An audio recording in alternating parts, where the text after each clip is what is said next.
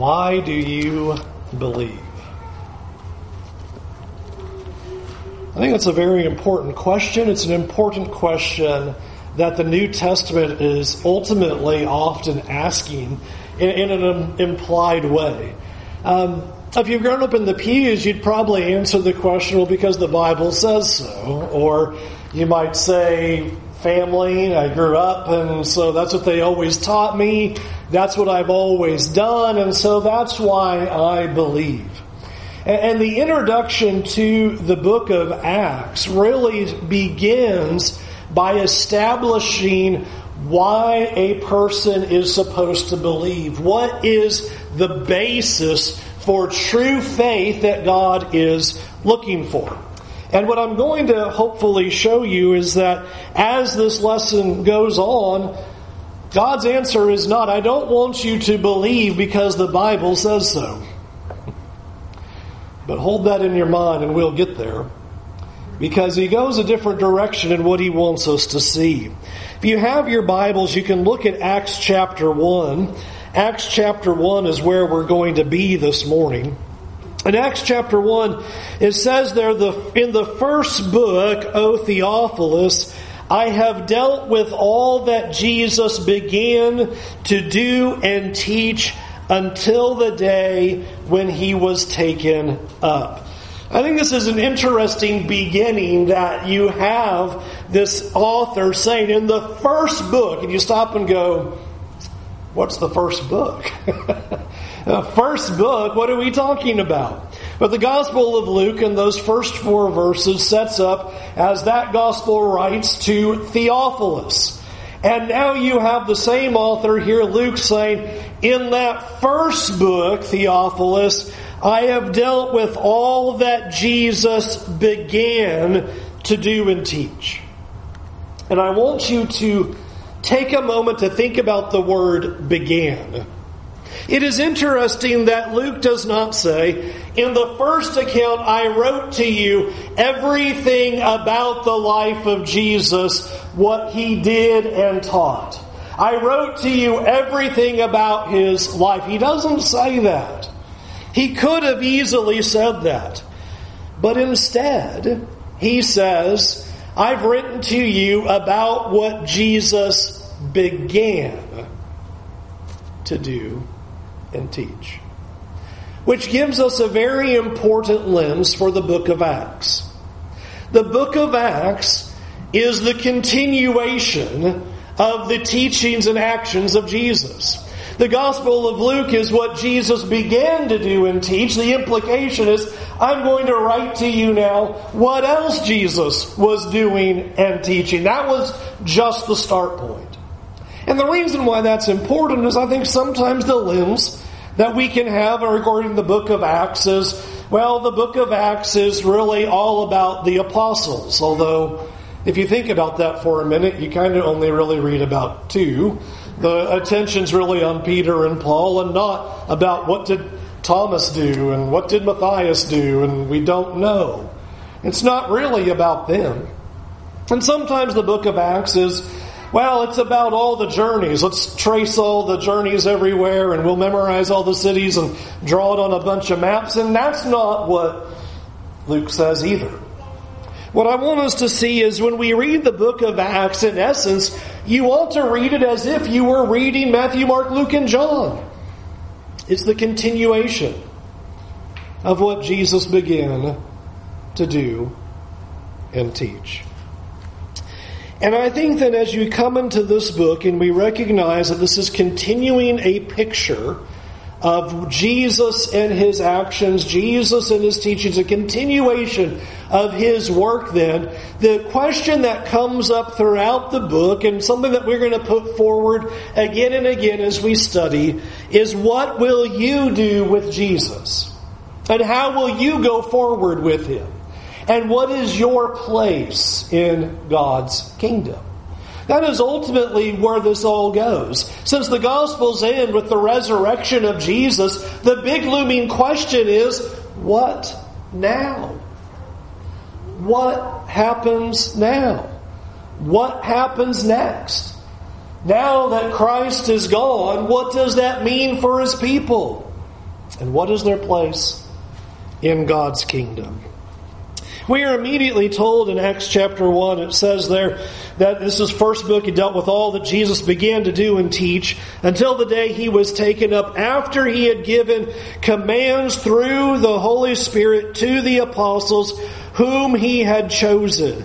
He presented himself alive to them after his suffering by many convincing proofs, appearing to them during 40 days and speaking about the kingdom of God. I think one of the lines here that is very important to notice is it says that Jesus presented himself alive to them after his suffering, after his death, with these many proofs appearing to them during the 40 days. Notice what is being told to us is that sometimes we can think that Jesus just kind of appeared one time and that was it. You read the end of the gospel accounts. It sounds like there's maybe one or two appearances, but notice as Luke continues the story, Luke says, no, no, for 40 days Jesus appeared with many convincing proofs. And we're told a few of those things in the gospel accounts. Remember, you have Thomas saying, I'm not going to believe unless I can see the wounds and touch his hands. And Jesus offers it to him and says, Go ahead and touch me. Go ahead and see that it's me. I'm going to give you convincing evidence. I think perhaps we give Thomas a bad rap a little bit because we need that convincing evidence. See, here's my wounds. See my hands. See my side. Reach here and touch me and see. This is not just a made up thing, but actual convincing evidence.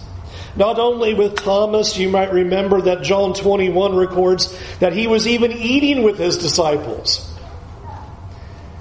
And how John begins his letter where he talks about we saw him, we touched him, we talked to him, we heard him. That's how that all begins. Why start like that? Except to show that this is Jesus who truly raised from the dead. These are convincing proofs, key evidence so that we would know that Jesus truly did raise from the dead. Now, here's why that is ultimately important. Because the point that God wants us to have, the basis of faith, is always supposed to be grounded in the resurrection of Jesus. Everything about our faith hangs on that Jesus rose from the dead. That is the central only pillar that is overwhelmingly taught by the apostles. I think it's interesting that Luke does not say, Theophilus, I want you to believe me because this is going to be in the Bible one day. Nor does he tell Theophilus, I'm inspired, so you should believe me. And we say, hey, Theophilus, you should listen to me because I'm writing the very words of God. I'm being carried along by the Holy Spirit. Do you know that no author ever says that? They never say, believe me because I'm writing the Word of God. what they say is, believe me because we saw him, because we heard him, because we talked to him, because we saw him eat food, because we touched him. That's the many convincing proofs that Jesus is presenting over a 40 day span, not to one person, not to a couple of people, not to just Peter and John, not to the 11. We're told later on, over 500 people, even in one shot, in one instance, seeing the resurrected Lord. Here is why this matters, because you may say, I can't believe such a thing. I can't believe in such a thing that Jesus rose from the dead. It is too impossible. It is too incredulous. It is too ridiculous. It can't be. How can we have somebody raising from the dead? Your faith is in a myth. Your faith is in a story. Your faith is not in something that's real. And I submit to you that the evidence that we are being given concerning the resurrection of Jesus is the exact same evidence that is given to us for any history that we possibly believe. How do you know that there was a George Washington? I will tell you it's made up. It was all just to get the people excited about revolution and to get away from Britain. And they needed some kind of story to rally the nation to come together so that the colonies would fight and so that we could start this grand nation. But it was all a myth. It was all a story. You believe in a fake. You didn't see him. Why do you believe that there was a George Washington? Why do you believe it's not just a story to try to encourage America as it begins to its fledgling start? Because other people saw him and they wrote it down.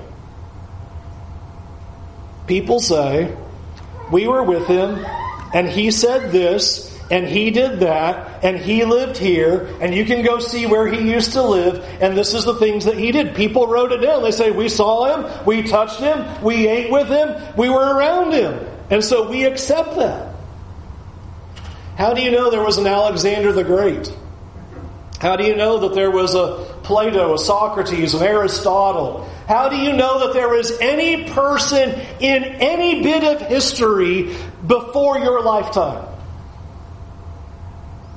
Because people say, we saw him, we touched him, we ate with him, we heard him, we talked with him, and here's what they said, and here's what they did. And we accept that. You see, the scriptures never say, believe us because we're the scriptures. The evidence is always we saw him. We touched him. We ate with him. We heard him.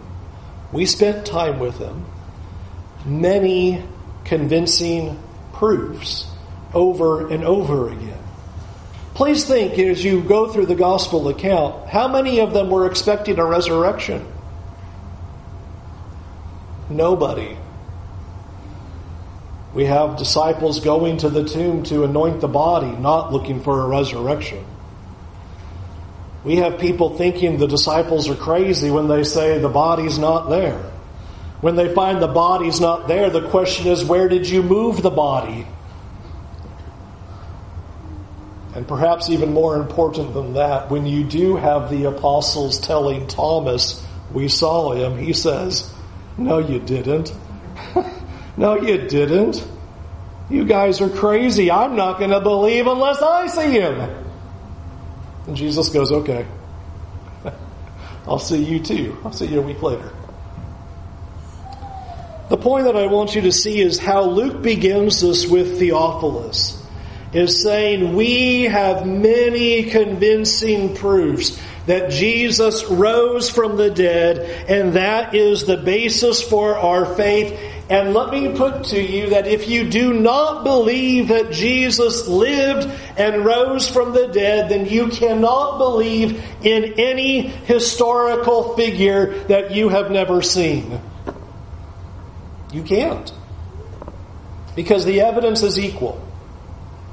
The only reason you believe anybody in the past is because people say, We saw him, we heard him. We touched him. We ate with him. We saw him there. Now he existed, so believe us. And we go, okay. And the same thing exists for Jesus. Person upon person saying that Jesus lived and Jesus rose from the dead. Now, why this matters presses into the end of verse 3 and verses 4 and 5 about why we believe and why that matters. You will notice at the end of verse 3 it says that during these 40 days that Jesus is appearing, he is speaking to his disciples about the kingdom of God. We will come back to that in a future lesson because that's a really important statement. But for now, please note that Jesus is spending his time talking about the kingdom of God. And in doing so, he says in verse 4 while staying with them, he ordered them not to depart from Jerusalem, but to wait for the promise of the Father, which he said, You heard from me. For John baptized with water, but you will be baptized with the Holy Spirit not many days from now. So notice what's happening. Jesus is teaching about the kingdom. He tells his disciples, I want you to wait for the promise of the Father, and then he specifies what he means by that. You heard John baptized with water, but you will be baptized with the Holy Spirit not many days from now. And that is important because all of that falls into the context of teaching about the kingdom. And so the natural question that should arise in our minds is what is this promise of the Father that was about the baptism of the Holy Spirit that fits in the context of the kingdom of God? That's what those three verses are doing.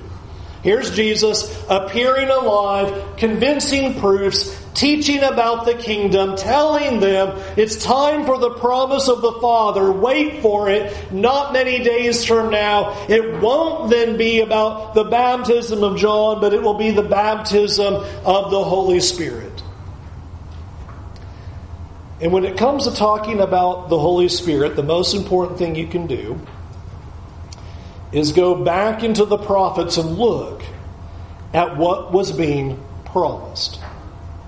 What was being promised about the Father, or what was the Father promising concerning the Holy Spirit regarding the kingdom of God that Jesus says, I want you to wait for it because it's not many days from now. Now, if I had hours upon hours, there's a lot of prophecies about this. Peter will use one of them in Acts chapter 2. We'll save Acts chapter 2. We don't want to rip ahead on that.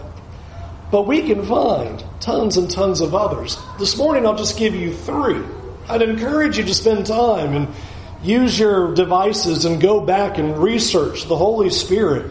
Find the word Spirit in the prophecies and you will see the same thing of what I'm going to show you with these three prophecies. Isaiah 32 is an important prophecy that connects these things together. Isaiah 32 in verse 14, it says, For the palace is forsaken, the populous city deserted, the hill and the watchtower become dens forever, a joy for wild donkeys and a pasture of flocks. Let me stop and give you context. This is a condemnation that Isaiah is giving to the nation of Israel. Judgment is coming against you, and the judgment is going to be so severe that the palace Nobody's going to be there anymore. It's forsaken. The populous city, imagine, big cities, gone. Nobody's going to live there anymore. The watchtower, animals are going to live there. You just see the emptiness, the desertion the destruction is being implied in these images about this watchtower and these hills and this land and these cities and these palaces. They're going to be the joy of donkeys and a pasture for flocks. Imagine if you had a prophecy that said West Palm Beach is going to be a pasture for flocks. Well, that's not good. That's really bad.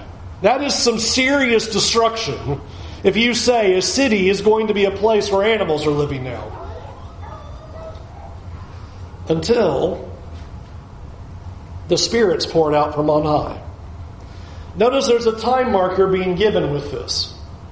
It's going to be judgment. It's going to be empty. It's going to be a wasteland. It's going to be destruction until the Spirit's poured out. Well, what's going to happen when the Spirit's poured out?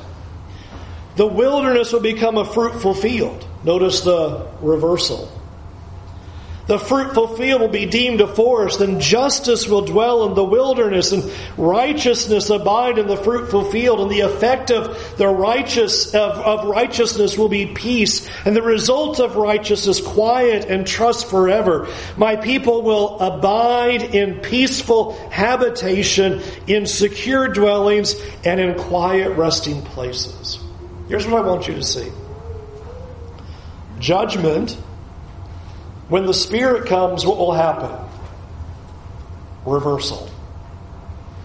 From emptiness and wilderness and animals eating and living there, fruitful field, justice, righteousness, peace. Everything's going to be changed. That's what Isaiah prophesied. Isaiah 44, verse 2. Thus says the Lord who made you, who formed you from the womb and will help you. Fear not, O Jacob, my servant Jeshurun, whom I have chosen, another name for Israel. I will pour out water on a thirsty land and streams on dry ground. Notice dry ground, thirsty land. What's God going to do? Pour water on it. God's blessings. Notice what's tied with that. I will pour out, same imagery, my spirit upon your offspring, my blessing on your descendants. Notice the, the parallelism. Offspring connects to descendants, pour out my spirit connects to my blessings. Reversal is coming. God is going to reverse the fortunes of his people, and the dry ground is now going to be streams of water poured on it. No longer blessings from the past. Now God will give blessings. Time from judgment to now a time of hope. And so you see the outcome. They will spring up like among the grass, like willows by, uh, by the flowing streams. This one will say, I am the Lord's. Notice the reversal. Now you will belong to God. Another will call on the name of Jacob. Another will write on his hand the Lord's and name himself by the name of Israel. I want you to see what's going to happen when the Spirit comes.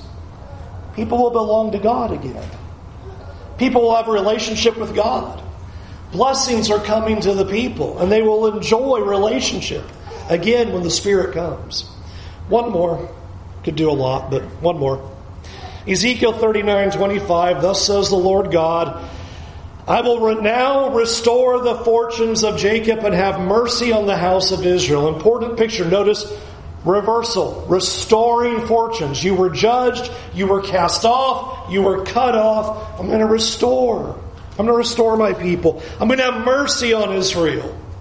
And I'll be jealous for my holy name, they shall forget their shame and all their treachery that they practiced against me when they dwell securely in their land with none to make them afraid. When I have brought them back from the peoples and gathered them from their enemies' lands and through them I have vindicated my holiness in the sight of many nations. They shall know that I am the Lord their God because I sent them into exile among the nations and then assembled them again into their own land.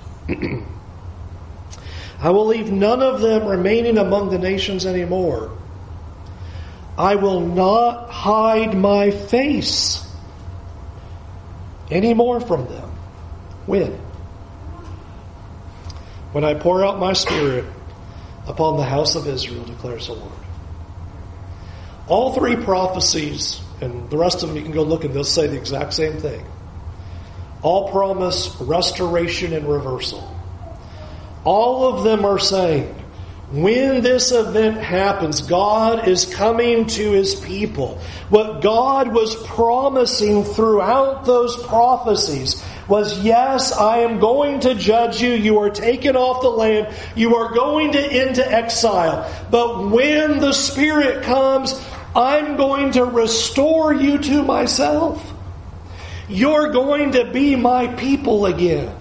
and I'm going to restore my kingdom, and I'm going to bring blessings.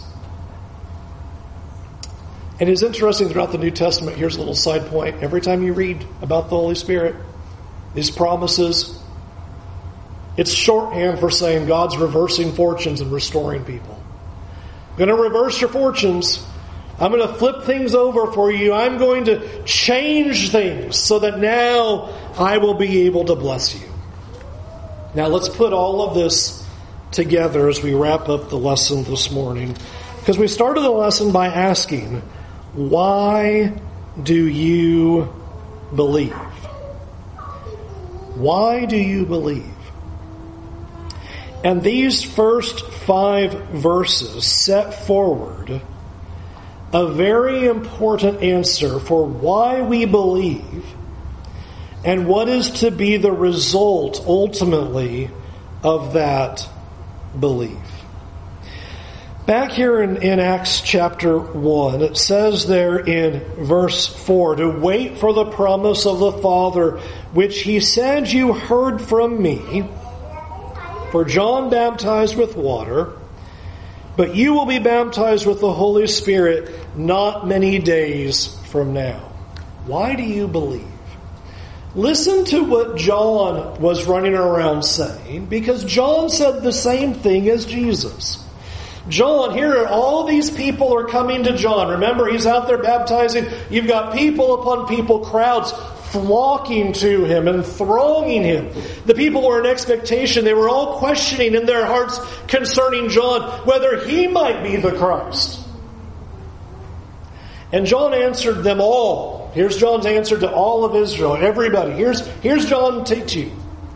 Say, I baptize you with water but he who is mightier than I, the strap of whose sandal I am not worthy to untie, he will baptize you with the Holy Spirit and fire. Notice John saying the same thing that Jesus comes along and goes, That's about to happen, not many days from now. Wait for the promise of the Father. As you've heard, as I've been teaching you, and this is exactly what John himself said. John said, I baptize with water, but when Him, the Christ, comes, I'll baptize with the Holy Spirit. I'll baptize with fire. Now, what does that mean? Never stop reading. Next line. His winnowing fork is in his hand. So here's the one who's mightier than I coming. I can't even bend down to loosen the laces on his shoes. I'm unworthy of him. But here's what he's going to do. His winnowing fork is in his hand and he's going to clear the threshing floor. And what's he doing? Gathering wheat into the barn, and the chaff he will burn with unquenchable fire. Gathering wheat into the barn, baptism of the Holy Spirit. Chaff burned with unquenchable fire, baptism of fire. Here's John explaining it. Here's how it's all going to go down. Here's how it's all going to play out. The work of Jesus that he was continuing to do. That's what the book of Acts opens. I wrote to you about all that Jesus began to do and teach and is continuing to do was to separate those who belong to him and those who don't. He came to make division, he even said. I'm dividing who belongs to me and who does not belong to me. And the resurrection of Jesus is the foundation point of that because you must decide what you will do with that. We spent quite a bit of time at the start of the lesson saying the reason you can believe that Jesus rose from the dead is the same reason you can believe in, pick your historical figure. Because people said it, they saw it, they, they heard him, that it was all convincing proofs. And now this book already opens with a challenge. Why do you believe? Because you are put to the forefront to determine what's it going to be with Jesus. Because you have one of two choices. There's not a third, there's not a fourth, there's not a fifth. Choice one. You can be baptized by fire. that's what was being done. As Jesus is coming and saying, you can belong to me. I've come to gather those who are mine. I'm dividing the wheat and the chaff. And when the resurrection of Jesus means you can decide to not believe that Jesus rose from the dead. It is too crazy. It's too amazing. It's nuts. It's impossible. You can believe that He did not live, that He did not die, that He did not raise, that you do not need to submit your life to Him, that He is just a good story to get people to do better and to treat people nicely. He's just kind of one of those mythical figures. And if we would just kind of listen to some of those, you know, do unto others as you'd have to do unto you, we'd all be in a better place and all be a better world. But He's not real. And if you choose that path, to not believe that He really rose from the dead and that He is truly Lord and Savior. Unquenchable fire is the outcome. By contrast, you can be baptized with the Holy Spirit. Now, don't plug in all the strange stuff that people say. What does that mean? You believe that Jesus is who he said he is. You believe in the eyewitness testimony of people who wrote it down for us and that he did what he came to do and we believe that he rose from the dead. You believe that and you submit your life to him. And if you choose that path, that here we have him reconciling you to himself, or if I can use what we read in Luke 3, he's gathering you into the barn so that you can enjoy a relationship with Him. Jesus is stepping on the scene here as the book of Acts opens. And he's saying, everything that God had promised, wait for it not many days from now. Because I'm going to restore things. The whole reason Jesus came was to bring people to himself to reconcile people to Him. And you can see why then the book of Acts would be the continuing work of Jesus then. Because the Gospels record the action that was necessary, and the book of Acts records how he's going to get people to be reconciled to him. You have a choice. Be baptized by fire, which means there's a judgment coming and you're separated like chaff, or be baptized in the Holy Spirit, which means belong to Him, submit to Him, and enjoy the blessings, reconciliation, and restoration with God. As an aside, in a month for the Wednesday night class, I'm going to do the real gory details about the Holy Spirit and these texts and go through all that. But for Sunday mornings, we'll stay on the surface and follow this picture of what God was promising. Because the promise was of hope to us that we could be his children yet again through what he accomplished for us. Let's pray.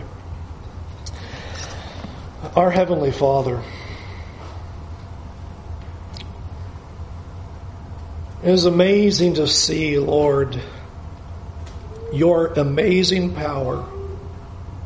You raised from the dead, you conquered death.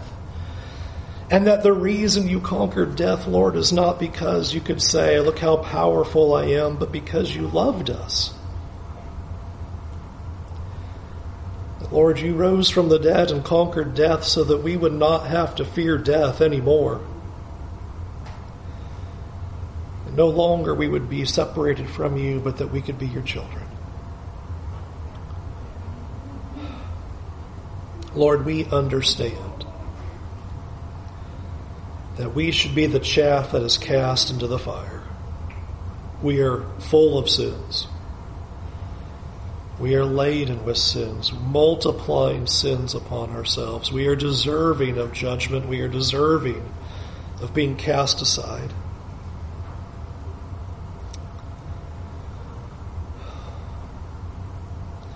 Thank you, Lord, for making promises that you would be merciful and that you would restore our condition, that you would reverse our fortunes, that you would change the trajectory of where we ought to spend our eternity, and that you fulfilled your promise through your Son. Thank you for Jesus.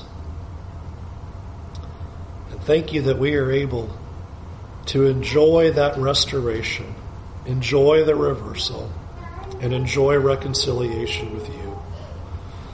Oh, Lord, how you love us. And Lord, may we see what we have looked at this morning to not only be a foundation of faith, but may it convince us to turn away from sin and to serve you as the risen Lord. In Jesus' name, amen.